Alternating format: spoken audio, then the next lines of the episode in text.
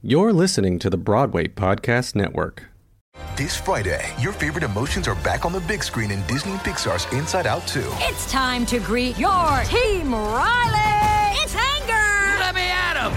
Fear! Safety checklist is complete. Disgust! Ew, ew!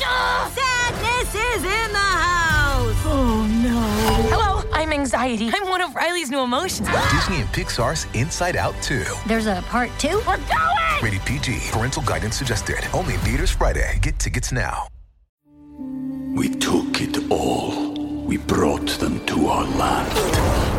An endless night, ember hot and icy cold. The rage of the earth. We made this curse. Carved it in the blood on our backs. We did not see. We could not, but she did. And in the end, What will I become? Senua's Saga. Hellblade 2. Play it now with Game Pass.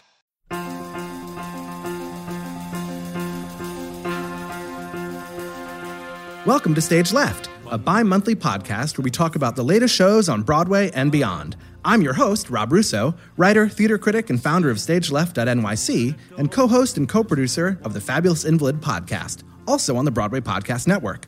This podcast provides a platform for younger critics and theater journalists with the goal of broadening the cultural conversation to elevate and include as many diverse perspectives as possible. I'm dying to know what's across the road, what's behind the wall, what's around the corner, and what will it take till I find my way? Will it be today? Will it be too late? Wait till you see what's next. Just Joining me this week are Louis Peitzman, a freelance culture writer with bylines in the New York Times, Vulture, Time, and BuzzFeed, in addition to his weekly newsletter, High Drama, which covers housewives, horror, and theater.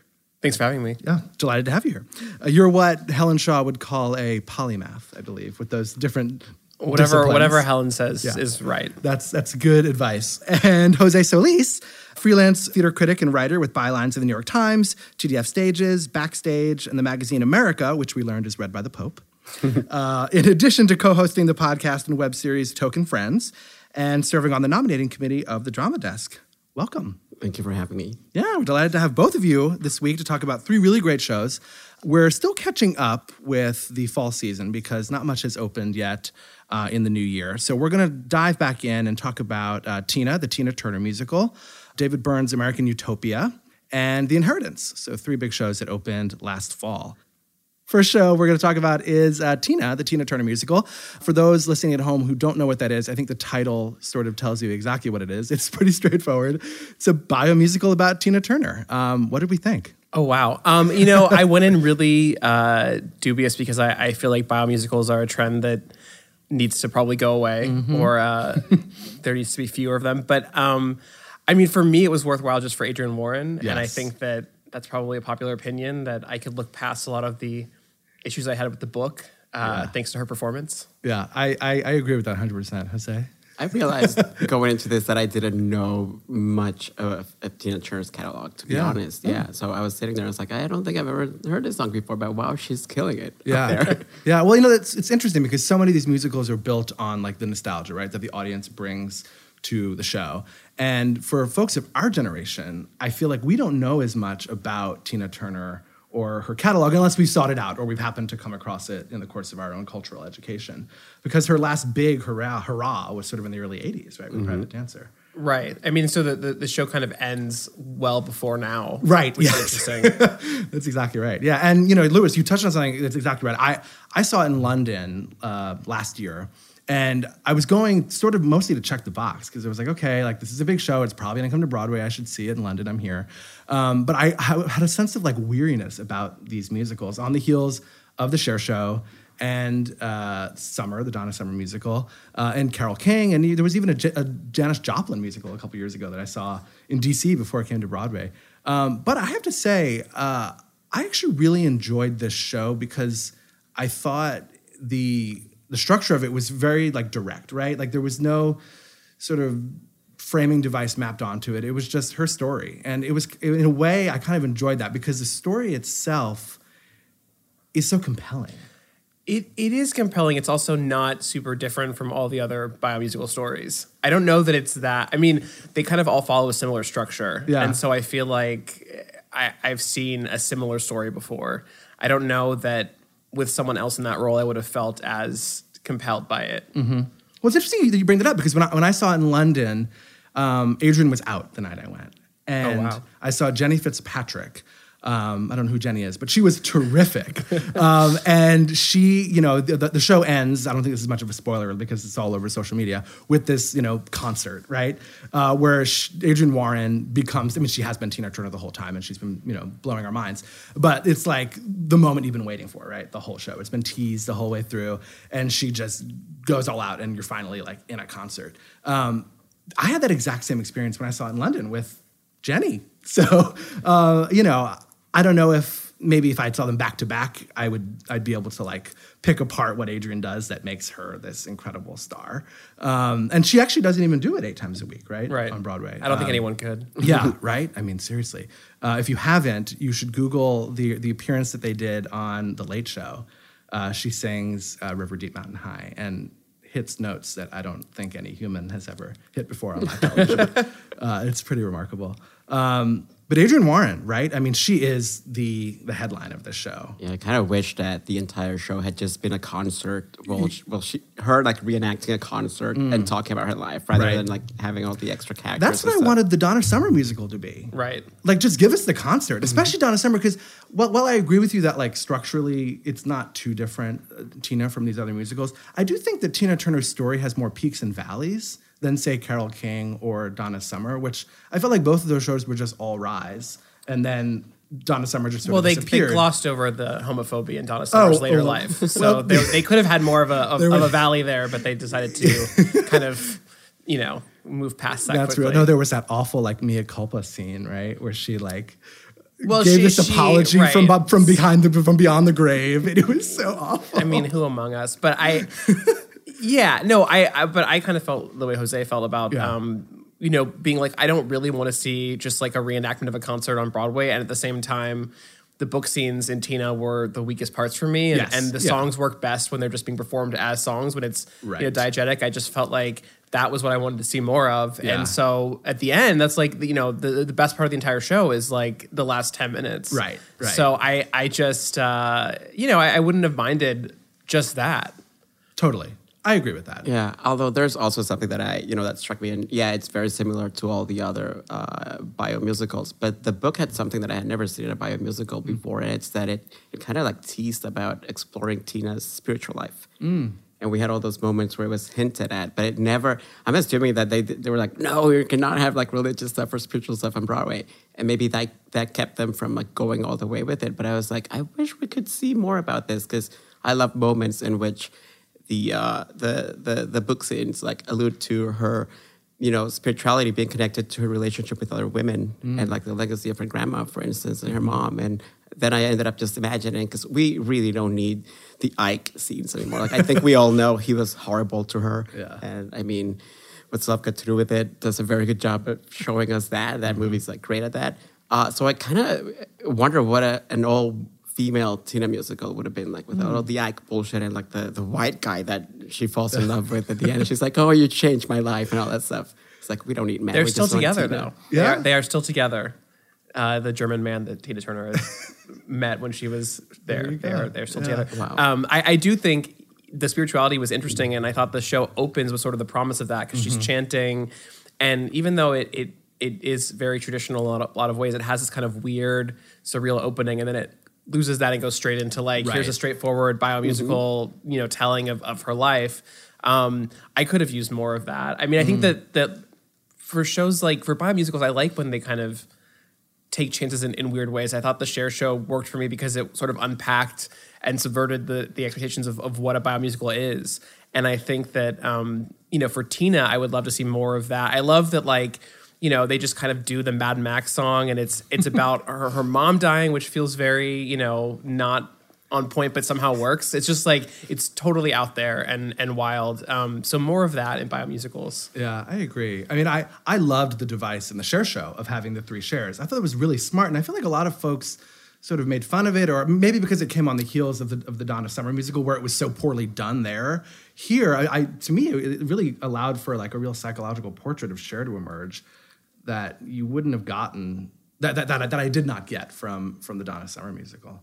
Um, Well, they were they were literally in conversation with each Yes, other. So they were yes. they were you know, and also we got things like that. we got like to avoid the creepiness of like you know adult Sonny hitting on teenage Cher by bringing in like slightly Right. older Cher, and it's like that it's okay. Yeah, yeah. No, it was very smartly done. I feel like a lot of that craft was not was not fully appreciated last season. But this season we have Tina. Um, I'm I'm interested to see what will happen to this form um, because based off the box office, I think we're going to keep seeing these types of these types of shows. And what's interesting is that all three of the well, there's also Gloria Estefan On Your Feet. How can I forget?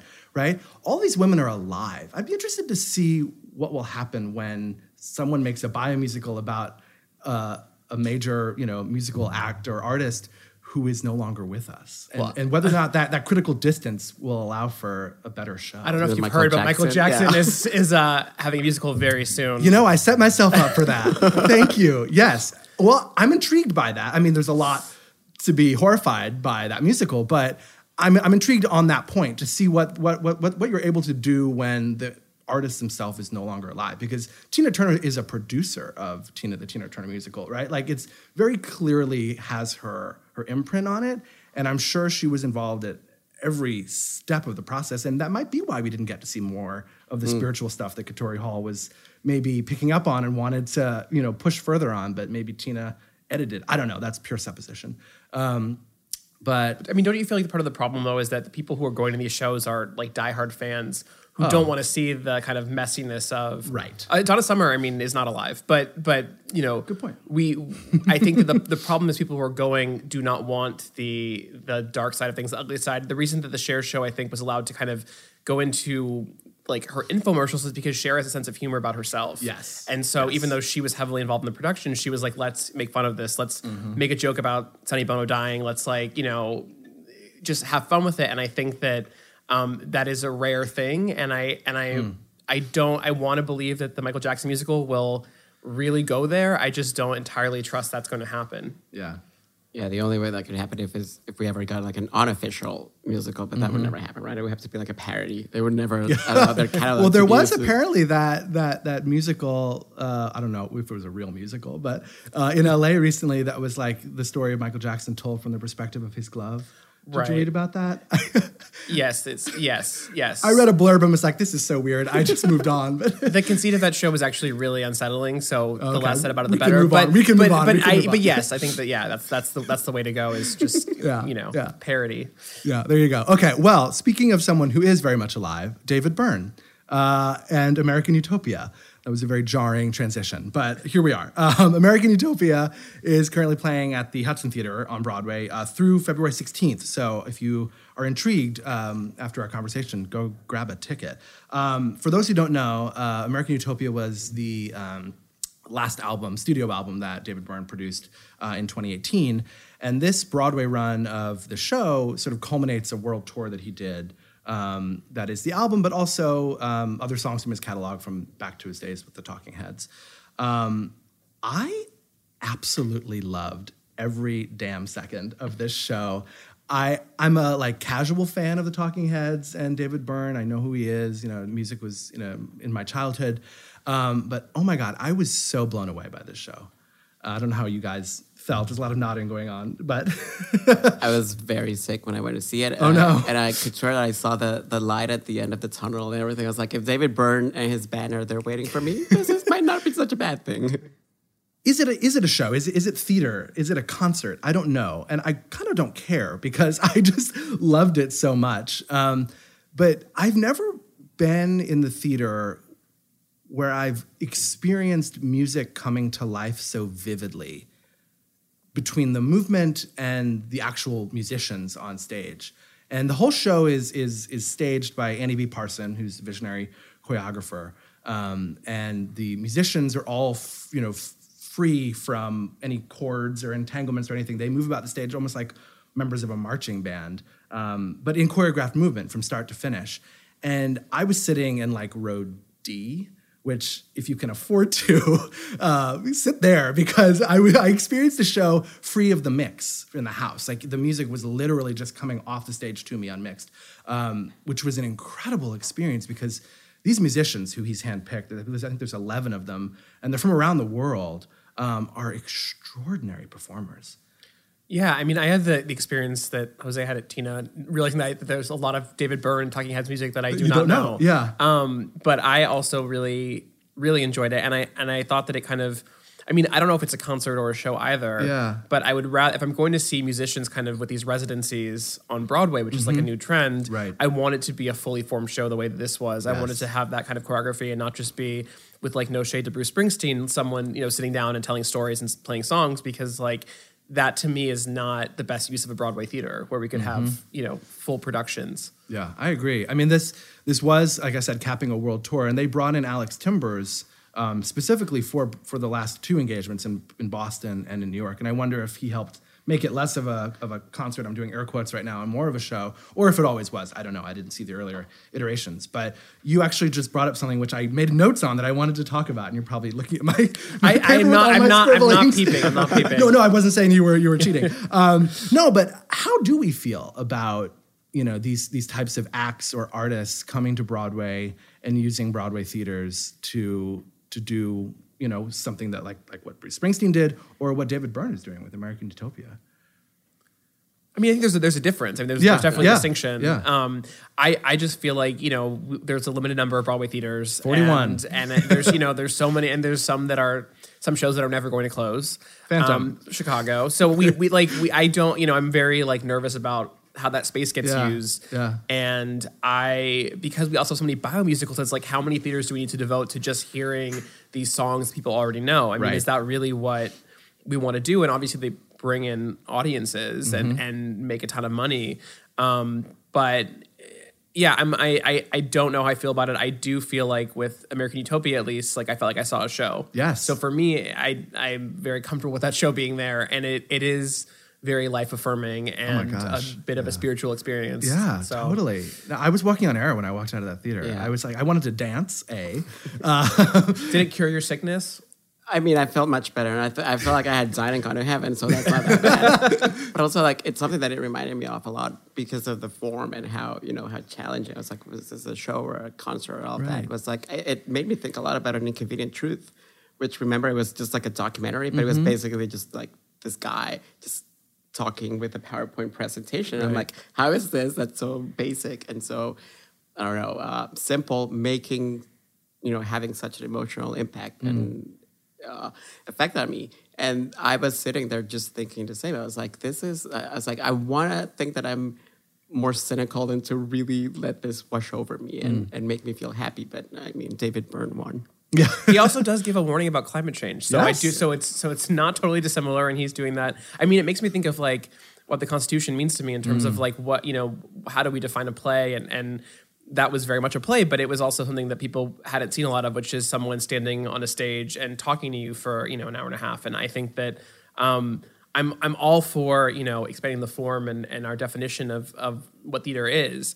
I think that it just could also be easy to bring a bunch of major rock stars onto Broadway and just sell out theaters that way, which feels like maybe the wrong move. Yeah, and I hope that's not what happens. Um, I know they used the the Lunt-Fontanne for a series of small engagements this past summer before Tina came in, uh, which I guess is a clever way to make money when you know you have another engagement coming. But I would hate to see that become what happens long term. Yeah, as a as a way to like kill time. Yeah. I'm fine with it. you know, I Right, can't I right. can't Regina them for trying to Spektor can, you know, can yeah, come Regina Spektor, week. yeah, and she's yeah. and she's great. Like Yeah. that's that's fine. But but yeah, as a as a long term plan, I'm not I'm not a fan. Uh, David Byrne is doing American Utopia in the theater, you know, very consciously versus someone who just like you know gets gets booked in this theater basically and, and is going to play a normal show on stage Right. um, without much regard for like how you know people in the upper mes might might be Mm-hmm. experiencing the show you know not every show works in in those venues so i think if you're if the artists are considering it and really like trying to you know put on a, a, a real broadway production whatever that means then like Yeah. that seems like a, a different thing Yeah, but back to your point about Bruce Springsteen. I mean, I not not being a Bruce Springsteen fan. I don't. I mean, I know a couple of his songs. I went to that with my father. He was very nice. He bought me a ticket. We went together. um, it was his like second or third time. He was in heaven. He loved it. It was like the thing he took his best friends to. I sat there and I was so bored. I, I did not care what this man had to say. I didn't find him compelling. I, the songs were so stripped down. Um, whereas I feel like even if you don't know David Byrne's music, if you're not familiar with his oeuvre, you could walk into American Utopia blind and just completely be immersed in it and love it. Totally. I, I mean, I think that I, I also feel resentment to Bruce Springsteen because they did that thing at the Tonys where he he like talked and played. You know, remember that, that like Oh, long yeah. segment? And I Oh, was yeah. like, there are shows that I love that are not Mhm. performing, and we are watching Bruce Springsteen because apparently we're we're going to trying to attract a certain demographic to watch the Tonys, which will never happen. Right, Um, right. And we're wasting time. And so yes, I I felt bored by that. I did not see the Bruce Springsteen show because. When my dad loves Bruce Springsteen, he would rather see actual Broadway shows, which I'm grateful for. So, um, uh, Well, the tickets were outrageously expensive. and they were. And it I- was- I, wouldn't have gone so if I had not been yeah. invited by my Um, father. They're not handing out comps to that one either. No, um, no. But but I yeah I um I, I have a, a bias there toward um toward Bruce Springsteen, even though I do enjoy some of his music and I'm sure he's perfectly sure. lovely. Yeah, um, absolutely. That's not my kind of show. Absolutely. Okay, well, We took it all. We brought them to our land. An endless night, ember hot and icy cold. The rage of the earth. We made this curse. Carved it in the blood on our backs. We did not see. We could not, but she did. And in the end, What will I become? Senua's Saga. Hellblade 2. Play it now with Game Pass. Lucky Land Casino asking people what's the weirdest place you've gotten lucky? Lucky? In line at the deli, I guess? Aha, in my dentist's office. More than once, actually. Do I have to say? Yes, you do. In the car before my kids' PTA meeting. Really? Yes. Excuse me, what's the weirdest place you've gotten lucky? I never win and tell. Well, there you have it. You can get lucky anywhere playing at LuckyLandSlots.com. Play for free right now. Are you feeling lucky? No purchase necessary. Void where prohibited by law. 18 plus. Terms and conditions apply. See website for details. um, let's move on to The Inheritance. Um, for folks listening who are not aware, uh, this play by Matthew Lopez uh, is a modern adaptation of E.M. Forster's novel, Howard's End, uh, that is set among a group of gay men uh, living in present day New York and grappling with the legacy of the AIDS crisis of the 1980s alongside contemporary questions of uh, community and identity. Uh, it was a smash hit in London. It premiered at the Young Vic and then moved to the West End for a sold out run there.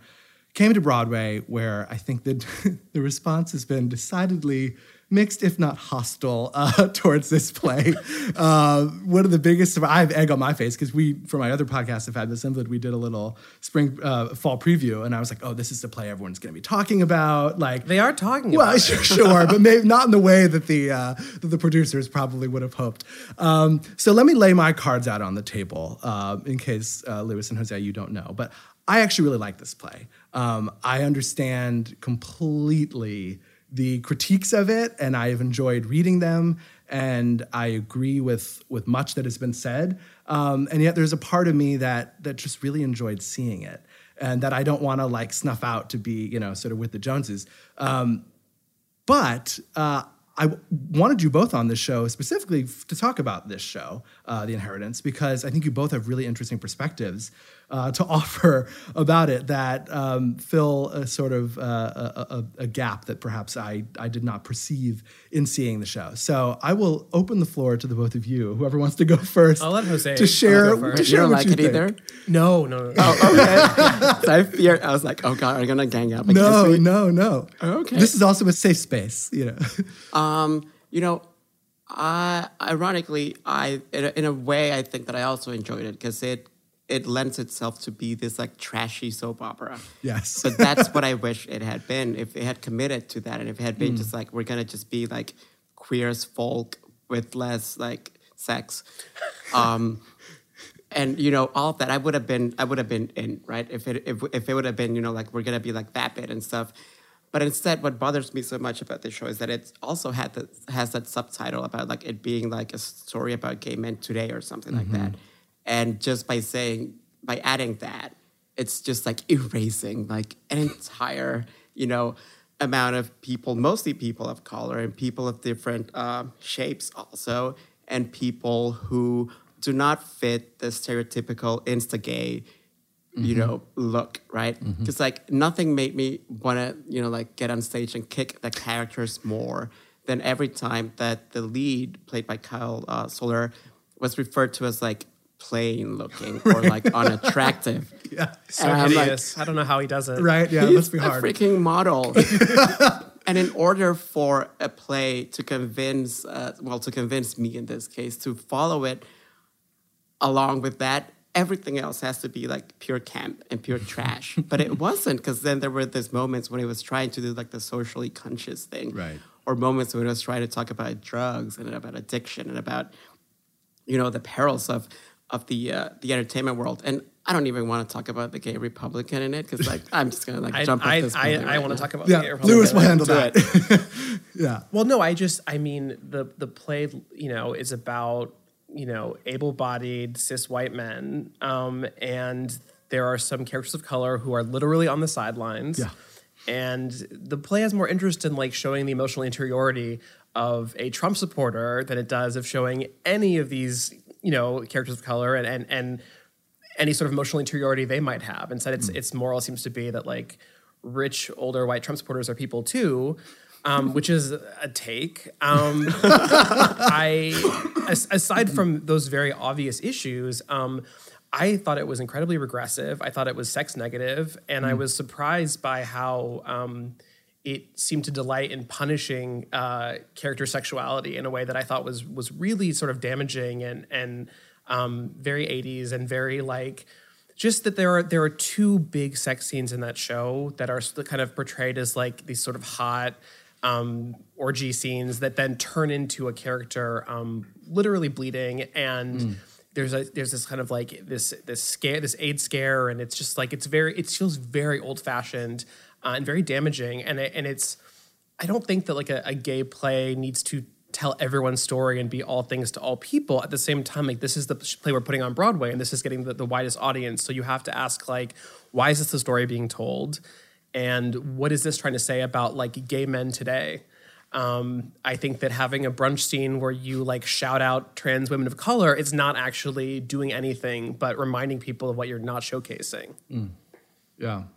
Um, well, one of the reasons why I wish we still had 110 opening night critics is because everyone has such different perspectives, and and I, I I loved reading your piece that you wrote about this, Louis, because it illuminated an aspect of the show that I had not even given two seconds thought, of thought to, right? Which is the the way that that the sex is depicted on stage. Um, and uh, you know, I, I have to say, my my big takeaway from the play and, what I like about the play and why you know why I think I enjoyed it is I don't think that we see enough uh, representation in media of intergenerational relationships among gay men, and that's something that has been very important to me and just sort of in my own you know life. Um, and and to see it reflected on stage perhaps you know not as as well as we might have wished um, in and of itself to me was very gratifying and very moving and very poignant um, because there is a generation you know we're all in our 30s um, 20 years plus older than us who really lived through a time where their friends were dying left and right. And it doesn't really i feel like it doesn't get talked about enough among our generation. I feel like if you're like this play is almost like meant for us uh, versus folks who are younger than us or older than us um, because it's uh, because of that reminder um, that I, I I don't know just personally just my own you know my own lived experience I feel like we don't really talk about I I um, was very fortunate to meet and get to know at the end of his life um, Dick Leitsch who was um, one of the earliest prominent um, LGBT activists in New York uh, he led the Sip-In at Julius um, you know this is years before Stonewall and just in the two years that I was around him and his friends, now they're granted they were much older, they were in their 70s and 80s. Um, for me, it was such an education, the perspective that they were able to offer and you know the the lessons that they were able to teach and just the model that they were able to give of, of how to live their lives because I've always felt that something that people don't think about enough is the fact that gay men, for the most part, or gay people, for the most part, are minorities in our own families, right? Like, unless you come from a family where your parents were also gay or you know your siblings um, chances are you're the only one in your family. And that's distinct from say you know uh, being a racial minority where in the in the world writ large you might be a, a minority but in your own family at least you know you have that model and that support and that shared experience. Um, so as a result gay people make our own families right? We, we forge our own community. And I, I appreciated what the play the, the, the questions at least that I, I felt it was getting at around what it means in 20 i guess the play is taking place in 2016 2018 um, what it means to be a gay a gay man specifically uh, and you would probably say a white gay man um, in this world and, and what what our community is or isn't. I don't think the play offers really any answers and maybe it doesn't do it as artfully as as i think we probably all three of us would agree we would wish it had um, but I, I at least appreciated that about it. I, I totally hear you on that. Yeah. I think if it's that long, it should offer some answers, or at least like get close. it to is. That's right. I, I haven't said it. It's, it's two parts, and it's a six and a half hour running time. I, I. I think that yes, the you know the the representation of the intergenerational sort of gay relationships are worth representing. I think that it's sort of troubling that in this play that what we get is this character who es- essentially is like I have bad politics and I don't care about anyone else, but it's okay because I I lived through this generational trauma, which is very very valid that he lived through that, and and we should have absolute compassion for it, but is really kind of a, a weird takeaway to be like this is why I'm voting for Trump, um, which is not exactly what he's saying, but it's kind of what he's saying. Yeah. Um, I think that while the play has a lot of like respect for that generation, um, it, it weirdly ha- seems to have a little bit of um, a, a lack of care for people who are living with HIV now. Mm. Um, there, you know, there's a there's a character who um, really who, who who becomes HIV positive in the play, and I thought the way that that character was treated was sort of trauma porn. I mean, he's you know on the street eating peanut butter with his hand out of a jar. It's it, people are throwing things at him. It- it's really kind of um, perverse to me, and I think there was just like a real lack of um, yeah of care and compassion for um, you know people who are living with HIV now who are not going to be these upper middle class Right. white people that are being shown as the as the main characters who are all aspiring to greater wealth. Right. So I also wonder, you know, like would this play have worked, or would this person have written this play if the if the mentoring case wasn't like a hot daddy type like John Benjamin Mm. Hickey, like you know, like because to be honest, there's a lot of ageism also in the queer community.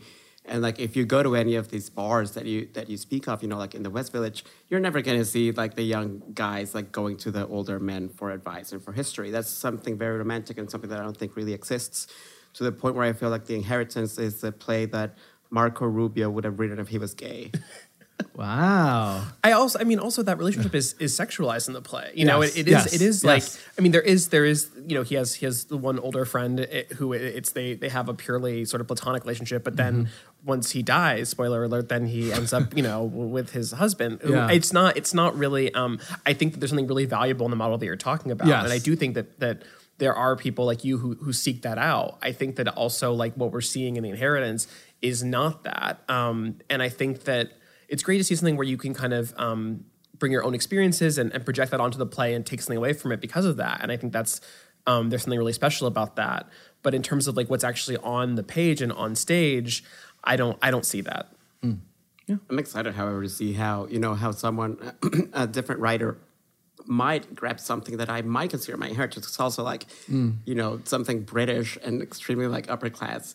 Uh, it's not something that I would like consider my inheritance like at all. And but I do would love to see you know people take on like Giovanni's Room, for instance, or James Baldwin, or like other great uh, queer writers of color, and giving us plays inspired by them and creating like a larger inheritance than this just one monolith of whiteness.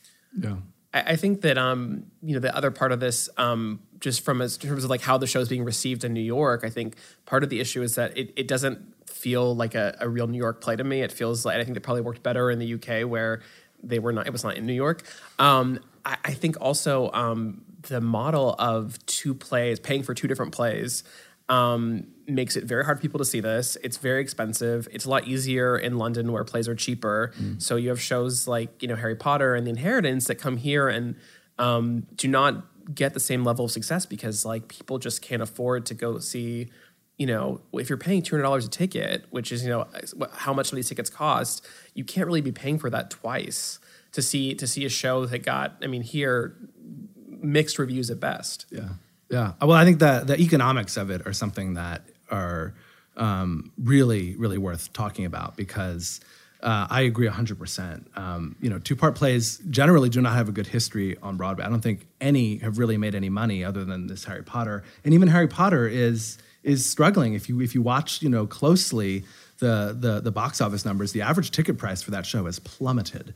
Uh, people are not paying full price to go see um, Harry Potter. And it, you know, the, the the other big example recently was Angels in America, which um, the producers of that show were very noble to bring it to Broadway and in the way that they did. But I don't think that show made a cent um, because people were not paying full price to go see two plays, uh, you know, two separate shows as part of the experience of, of seeing the play. And I think that's what's happening here. You know, it's it's in, it's interesting that when they brought this, they do part one five times a week and they do part two three times a week. Um, I think they, they have learned, you know, the producers have tried to learn the lesson of, of what happened with Angels in America, but your point still stands, which is that it is so expensive to see this play. And that in and of itself feels like, you know, uh, it, in in hand with so much of the criticism of it, right? Of it being about this this this class of well-off white gay men, and then oh yeah, in order to see it, you've got to be very wealthy, and you've got to shell out hundreds and hundreds of dollars. have your dad take you to bruce springsteen have Right. your daddy take you to the inheritance Oh, I like that. That's good. That's very good. I, I mean, I, the, the thing that troubles me about about all of this is that I think that we we take the wrong lessons from a lot of things like this, and I Mm. think that people might look at this and say this like heralded like the gay play of the generation, which again I would not use that terminology, but people were saying that about the inheritance comes to Broadway and can't really hit here. Right. Are we going to take a risk on on other queer stories? Are we going to you know are we going to even bother? Because if the inheritance can't do it, you know what can? Um, I think that is the wrong lesson, but I also worry that producers you know see the numbers and say like maybe I don't want to take a chance and maybe Right. I don't want to tell a story,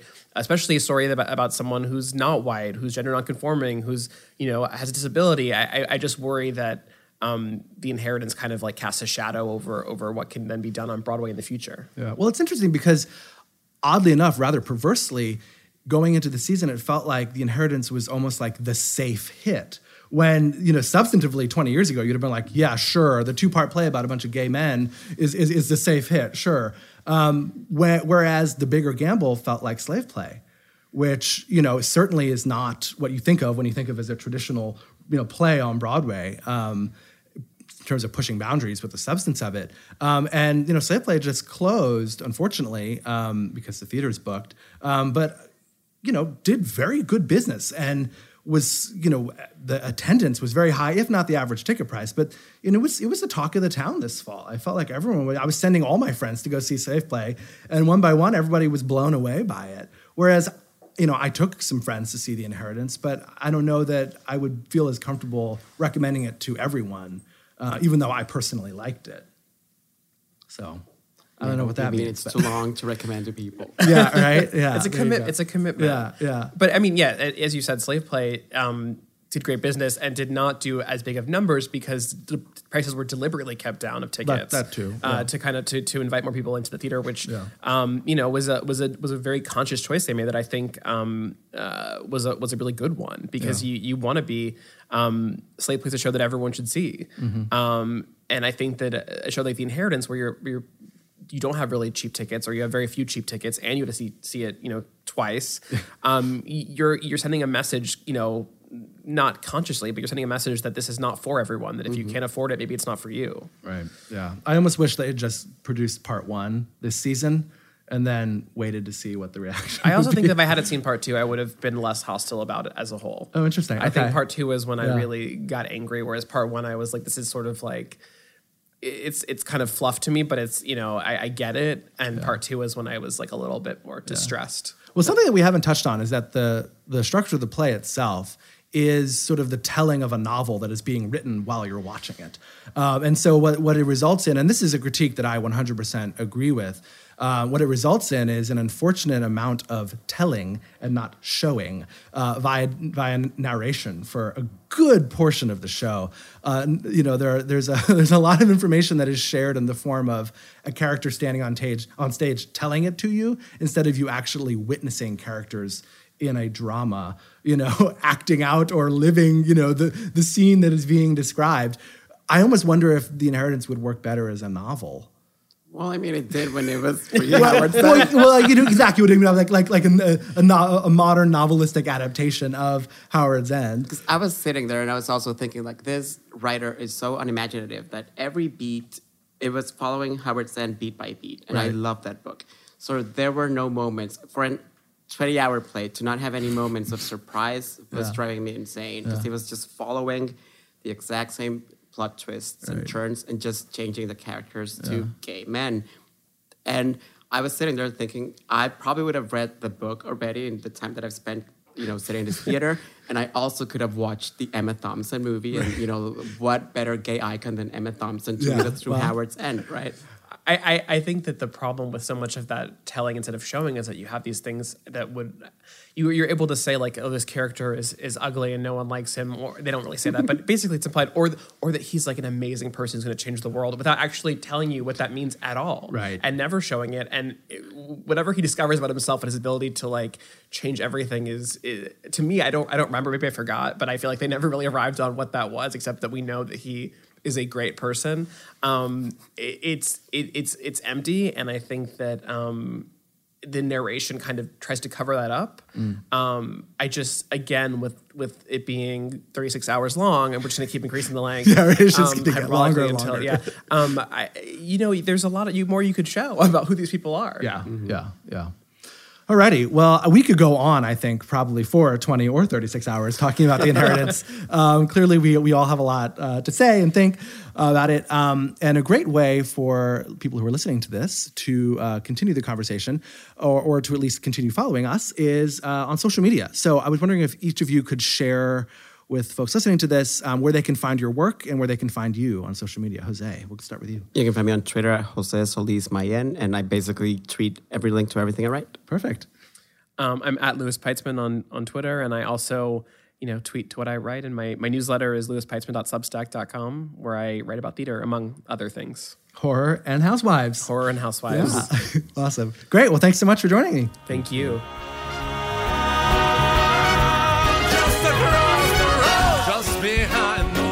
Just around the corner, a new bit of history there, right? Something you all might underestimate. That's it for this week. Stage Left the Podcast is a co production of the Fabulous Invalid LLC and O&M Etc., and a proud member of the Broadway Podcast Network. This episode was edited and engineered by Jamie Dumont and Charles Van Kirk. And special thanks to Jason Robert Brown for our theme song, Wait Till You See What's Next, from his spectacular album, How We React and How We Recover. You can find this podcast online at stageleft.nyc, on the Broadway Podcast Network website, on iTunes, and wherever you listen to podcasts. And as always, you can read my archive of reviews at stageleft.nyc and find me on Twitter at stageleft underscore NYC. Thank you for listening. I hope you'll tune in next time.